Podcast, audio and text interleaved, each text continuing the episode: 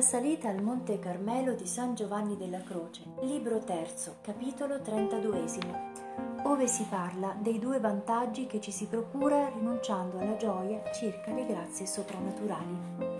Oltre ai vantaggi che l'anima ottiene nel liberarsi dai tre danni suddetti, quando si priva di questa gioia derivante dai beni soprannaturali, ne acquista altri due eccellenti. Il primo è quello di esaltare e glorificare Dio il secondo è quello di elevare se stessa. In due modi Dio viene esaltato nell'anima. Il primo si realizza quando il cuore e la gioia della volontà si distaccano da tutto ciò che non è Dio, per fissarsi unicamente in Lui. Questo voleva dire la Davide nel versetto che ho riportato all'inizio della notte di questa potenza, e cioè L'uomo eleverà il suo cuore a Dio e Dio sarà esaltato. Difatti, quando il cuore si eleva al di sopra di tutte le cose, anche l'anima si eleva al di sopra di esse. Poiché in questo modo l'anima pone il suo cuore solo in Dio, Dio viene esaltato e glorificato e manifesta all'anima la propria eccellenza e grandezza. Poiché l'anima si eleva al di sopra di ogni gioia creata, il Signore le dà una testimonianza di quello che Egli è. Questo non avviene se non si distacca la volontà da ogni gioia e consolazione relativamente alle cose create, come afferma ancora Davide con queste parole. Fermatevi e sappiate che io sono Dio. E altrove aggiunge, come terra deserta, arida, senza acqua, così nel santuario ti ho cercato per contemplare la tua potenza e la tua gloria. Se è vero che si glorifica Dio riponendo la gioia in Lui, distaccandola da tutte le cose, molto più lo si esalta quando viene distaccata da cose ancor più meravigliose per riportarla e riporla solo in Lui. Perché soprannaturale, infatti, esse sono più elevate rispetto agli altri beni. Così, quando si rinuncia ad esse per riporre la gioia solo in Dio, si attribuisce maggior gloria ed eccellenza a Dio piuttosto che ad esse. E difatti, quanto più elevate e superiori sono le cose che uno disprezza per un altro, tanto maggiore è la stima che ha per lui e la gloria che gli rende. Oltre a questo, Dio è glorificato nel secondo modo quando si distoglie la volontà da questo genere di fatti straordinari quanto più Dio è creduto e servito senza testimonianze e fatti straordinari, tanto più è glorificato dall'anima che crede in Dio più di quanto segni e miracoli possano farci capire di Lui. Il secondo vantaggio permette all'anima di elevarsi. Quando essa allontana la sua volontà da ogni attaccamento alle testimonianze e segni apparenti, si eleva a una fede più pura che Dio le infonde e le accresce molto più intensamente. Nello stesso tempo le aumenta anche le altre due virtù teologali, la carità e la speranza. Essa gode allora di conoscenze divine molto elevate attraverso l'oscura e nuda abitudine della fede. Essa gode altresì di soavi delizie d'amore per mezzo della carità, nella quale la volontà si compiace solo del Dio vivente. Infine gode grande soddisfazione nella memoria per mezzo della speranza. Tali favori costituiscono un meraviglioso profitto che gioca un'importanza essenziale e diretta nell'unione perfetta tra l'anima e Dio. Capitolo 33, ove si comincia a trattare del sesto genere di beni, cioè quelli spirituali, di cui la volontà può gioire. Si dice quali siano e se ne presenta una prima divisione. Lo scopo di quest'opera è quello di condurre lo spirito attraverso i beni spirituali fino all'unione perfetta dell'anima con Dio. Ora che in questo sesto genere dobbiamo trattare dei beni spirituali, i quali meglio contribuiscono alla realizzazione del nostro scopo, sia io sia il lettore dobbiamo riflettere particolare, con particolare attenzione su questo argomento. Difatti è cosa certa e frequente che alcuni, per la loro scarsa scienza, si servono delle cose spirituali solo per soddisfare i sensi, lasciando il loro spirito a digiuno.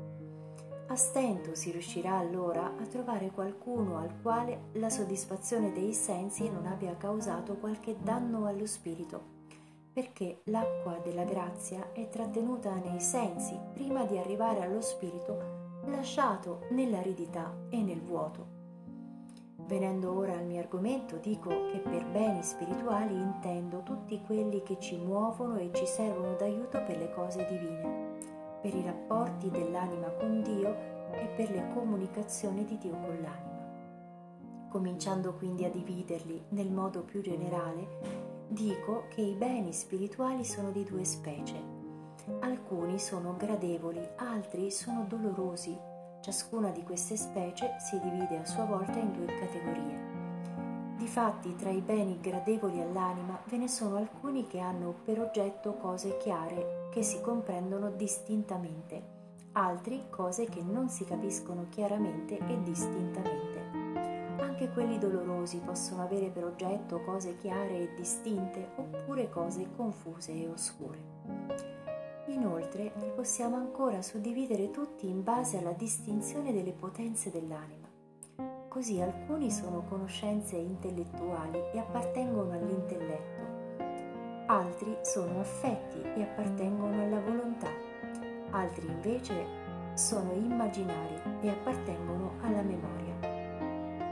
Lascio da parte per ora i beni dolorosi perché appartengono alla notte passiva dove ne parlerò e anche quelli gradevoli relativi a cose confuse e non distinte per trattarne alla fine in quanto appartengono alla conoscenza generale, confusa, amorosa, attraverso cui si realizza l'unione dell'anima con Dio. Questa è stata riservata all'ultima parte del libro secondo, nella divisione delle diverse concezioni dell'intelletto. Qui dunque parlerò dei beni gradevoli che hanno per oggetto cose chiare e distinte. Capitolo 34, dove si parla dei beni spirituali che possono essere percepiti distintamente dall'intelletto e dalla memoria. Si spiega come deve comportarsi la volontà circa la gioia che ne deriva. Avrei molto da dire a motivo delle tantissime conoscenze che si formano nella memoria e nell'intelletto se volessi indicare alla volontà come deve comportarsi riguardo alla gioia che questi beni suscitano ma ne ho già parlato ampiamente nei libri secondo e terzo, poiché lì ho indicato come debbano comportarsi quelle due potenze rispetto a queste conoscenze, onde tendere all'unione divina, e altresì come la volontà debba comportarsi nei riguardi della gioia che deriva da tali beni. Qui non è necessario parlarne. Basta ricordare che ovunque si affermi che queste potenze devono liberarsi da queste o quelle conoscenze, occorre ugualmente dire che la volontà deve rinunciare alla gioia che da esse deriva. Se è vero che la memoria e l'intelletto devono rimanere distaccate nei confronti di tutte queste conoscenze, così deve fare anche la volontà, poiché l'intelletto e le altre potenze non possono accettare o negare nulla senza il concorso della volontà. È chiaro che la dottrina riguardante le prime due facoltà riguarda anche la volontà.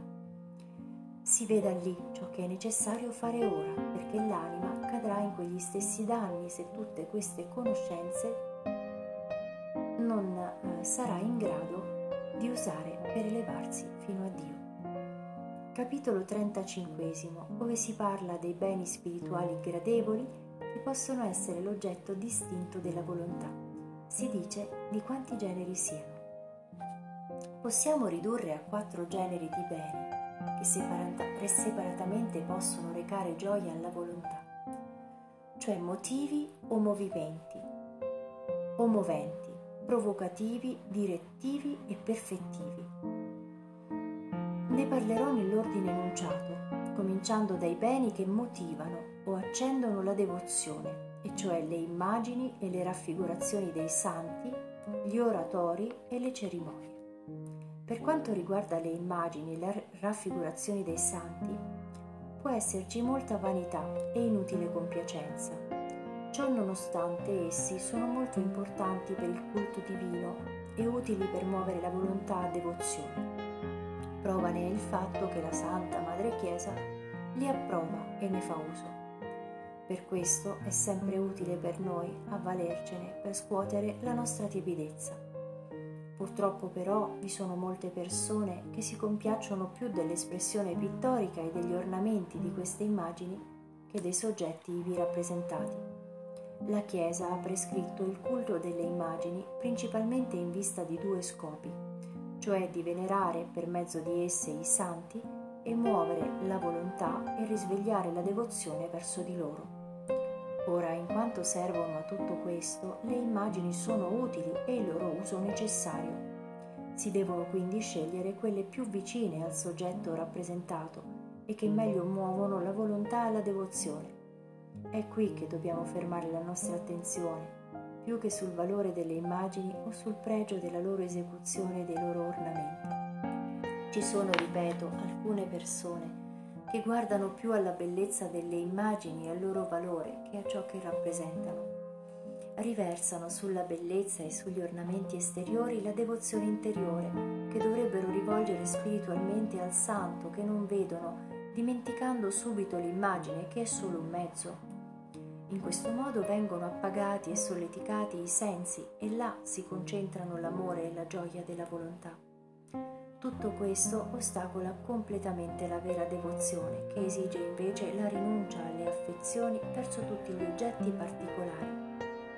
Una dimostrazione dell'uso detestabile di tali immagini ce l'offrono oggi alcune persone, le quali, non avendo in orrore le mode profane del mondo, adornano le immagini con i costumi che i mondani periodicamente inventano per i loro svaghi e la soddisfazione delle loro frivolezze con i costumi per i quali quelli stessi vengono biasimati, coprono le immagini detestate dai santi che essi rappresent- esse rappresentano e ciò a giusto titolo. Così facendo, il demonio e suddette persone cercano di canonizzare le proprie vanità, imponendole ai santi, non senza arrecare loro una grave ingiuria in questo modo la vera e solida devozione dell'anima, che respinge e rigetta da sé ogni vanità e ogni sua apparenza, si riduce a poco più che a un abbellimento di bambole, perché alcuni si servono delle immagini come di idoli in cui ripongono la loro compiacenza. Vedrete così persone che non si sta, stancano di aggiungere immagine e immagine, Vogliono che queste siano di un determinato tipo e modello e che siano collocate in tale o tal altra maniera al fine di compiacere i sensi, mentre la devozione del loro cuore è assai scarsa. Sono molto attaccati a queste immagini, come lo erano Mica e Labano ai loro idoli. Il primo uscì di casa imprecando contro coloro che glieli avevano portati via il secondo, dopo aver corso per molto tempo ed essersi adirato a causa degli idoli, mise a soqquadro la tenda di Giacobbe per ritrovarli. La persona veramente pia ripone la propria devozione soprattutto nelle cose invisibili. Non ha bisogno di molte immagini e ne usa poche.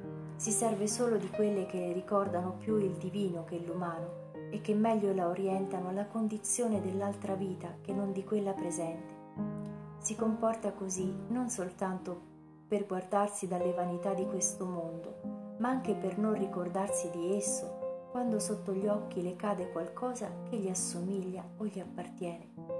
Non attacca il cuore neanche alle immagini che usa, né si addolora molto se le vengono tolte. Cerca dentro di sé invece l'immagine viva di Cristo crocifisso, nel quale è contenta che le tolgano tutto e che tutto le manchi anche se le tolgono i motivi e i mezzi che più l'avvicinano a Dio, rimane tranquilla. Del resto l'anima è più progredita se riesce a conservare la pace e la gioia quando è privata di questi mezzi rispetto a quando li possiede con attaccamento e passione. È senz'altro giusto desiderare di avere quelle immagini e quei mezzi che meglio favoriscono la devozione della persona, ragion per cui si devono scegliere sempre quelle che la stimolano di più Tuttavia non è indice di perfezione esservi troppo attaccati, tanto da tenerle con spirito di possesso e da soffrire se ci vengono tolte. L'anima stia certa che quanto più è forte il suo spirito di possesso nei riguardi dell'immagine o dell'aiuto sensibile, tanto meno la sua devozione e la sua preghiera si eleveranno a Dio. Anche se in verità è opportuno affezionarsi alle immagini più adatte a eccitare la devozione, ciò non deve comportare attaccamento e spirito di possesso, come ho detto sopra. In questo caso, infatti, il senso, assorbito interamente nella gioia dei mezzi e dimentico del loro valore soltanto relativo, divora tutto ciò che dovrebbe portare l'anima a prendere il volo verso Dio. Così i mezzi che dovrebbero essere soltanto un aiuto per l'anima le divengono motivo di imperfezione e ostacolo, al pari dell'attaccamento e dello spirito di possesso per qualsiasi altra cosa. Se la questione delle immagini ti suggerisce qualche obiezione, ciò dipende dal fatto che non hai ben compreso lo spogliamento e lo spirito di povertà richiesti dalla perfezione. Riconosci almeno però l'imperfezione in cui comunemente si cade riguardo alle corone del rosario.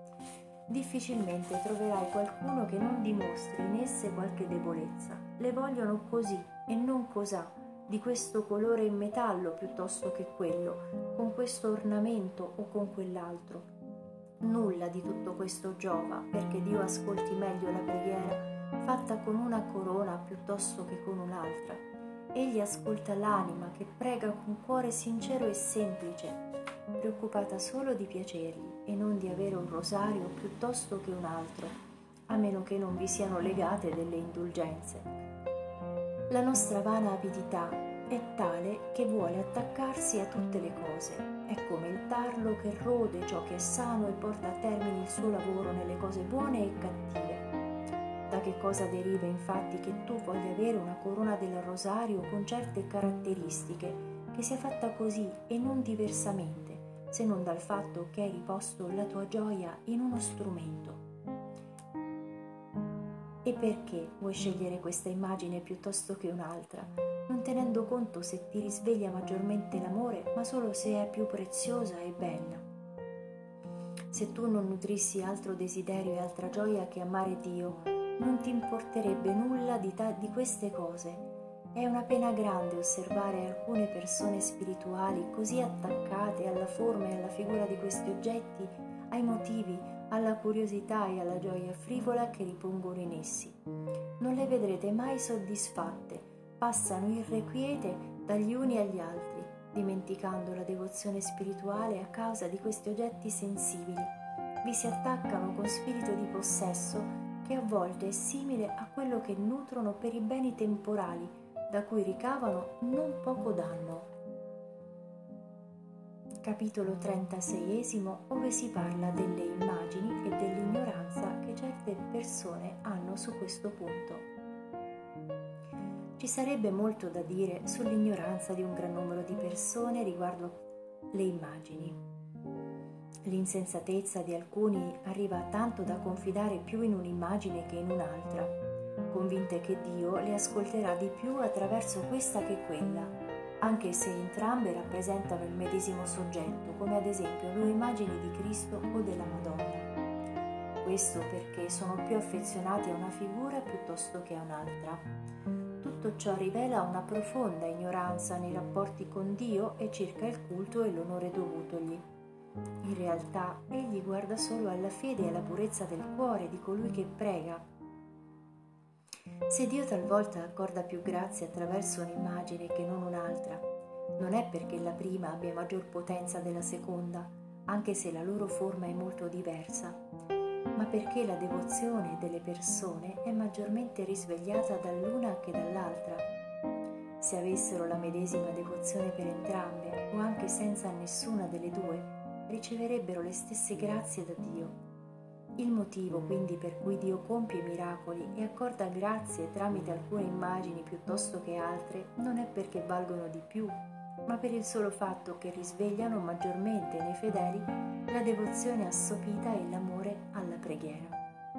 Perciò, come nel caso e per mezzo della, di tale immagine si risveglia la devozione e si intensifica la preghiera, unici motivi per cui Dio ascolta e concede ciò che gli chiediamo. Così, per l'orazione e l'amore risvegliati da quell'immagine, Dio continua a effondere grazie e a operare miracoli attraverso di essa. Questa di per sé non è altro che una semplice pittura, ragion per cui Dio agisce in virtù della devozione e della fede che si ha per il santo rappresentato nell'immagine. Pertanto, se tu avessi la stessa devozione e la stessa fede per la Madonna di fronte a una sua immagine piuttosto che a un'altra, o anche senza immagine, riceveresti le stesse grazie. L'esperienza stessa dimostra che se Dio concede grazie e opera miracoli, di solito li fa attraverso immagini non molto ben scolpite o stupendamente dipinte e raffigurate, perché i fedeli non attribuiscano tali grazie alla forma o alla pittura. Molte volte il Signore concede grazie tramite immagini che si trovano in luoghi molto appartati e solitari Anzitutto perché lo stesso fatto di doversi muovere per andare a vederle accresce la devozione e rende più intenso l'atto. In secondo luogo perché per pregare la gente si allontana dal rumore come faceva il Signore. Per questo chi fa un pellegrinaggio è bene che lo faccia quando non c'è altra gente, anche in tempi straordinari. Quando c'è molta folla non glielo consiglierei mai, perché di solito si torna più distratti di quando si è partiti. Molti poi lo fanno più per ricreazione che per devozione. Così dunque, quando c'è devozione e fede, qualsiasi immagine è sufficiente. Ma se vengono a mancare l'una e l'altra, non sarà sufficiente alcuna immagine. Il Signore era certamente un'immagine viva quando era in questo mondo. Tuttavia, coloro che non avevano fede, pur andando con Lui e vedendo le sue opere meravigliose, non ne traevano alcun profitto. Per questo, come dice l'Evangelista, non operò molti prodigi nel suo paese. In questa sede voglio parlare anche di alcuni effetti soprannaturali che a volte determinate immagini provocano in certe persone.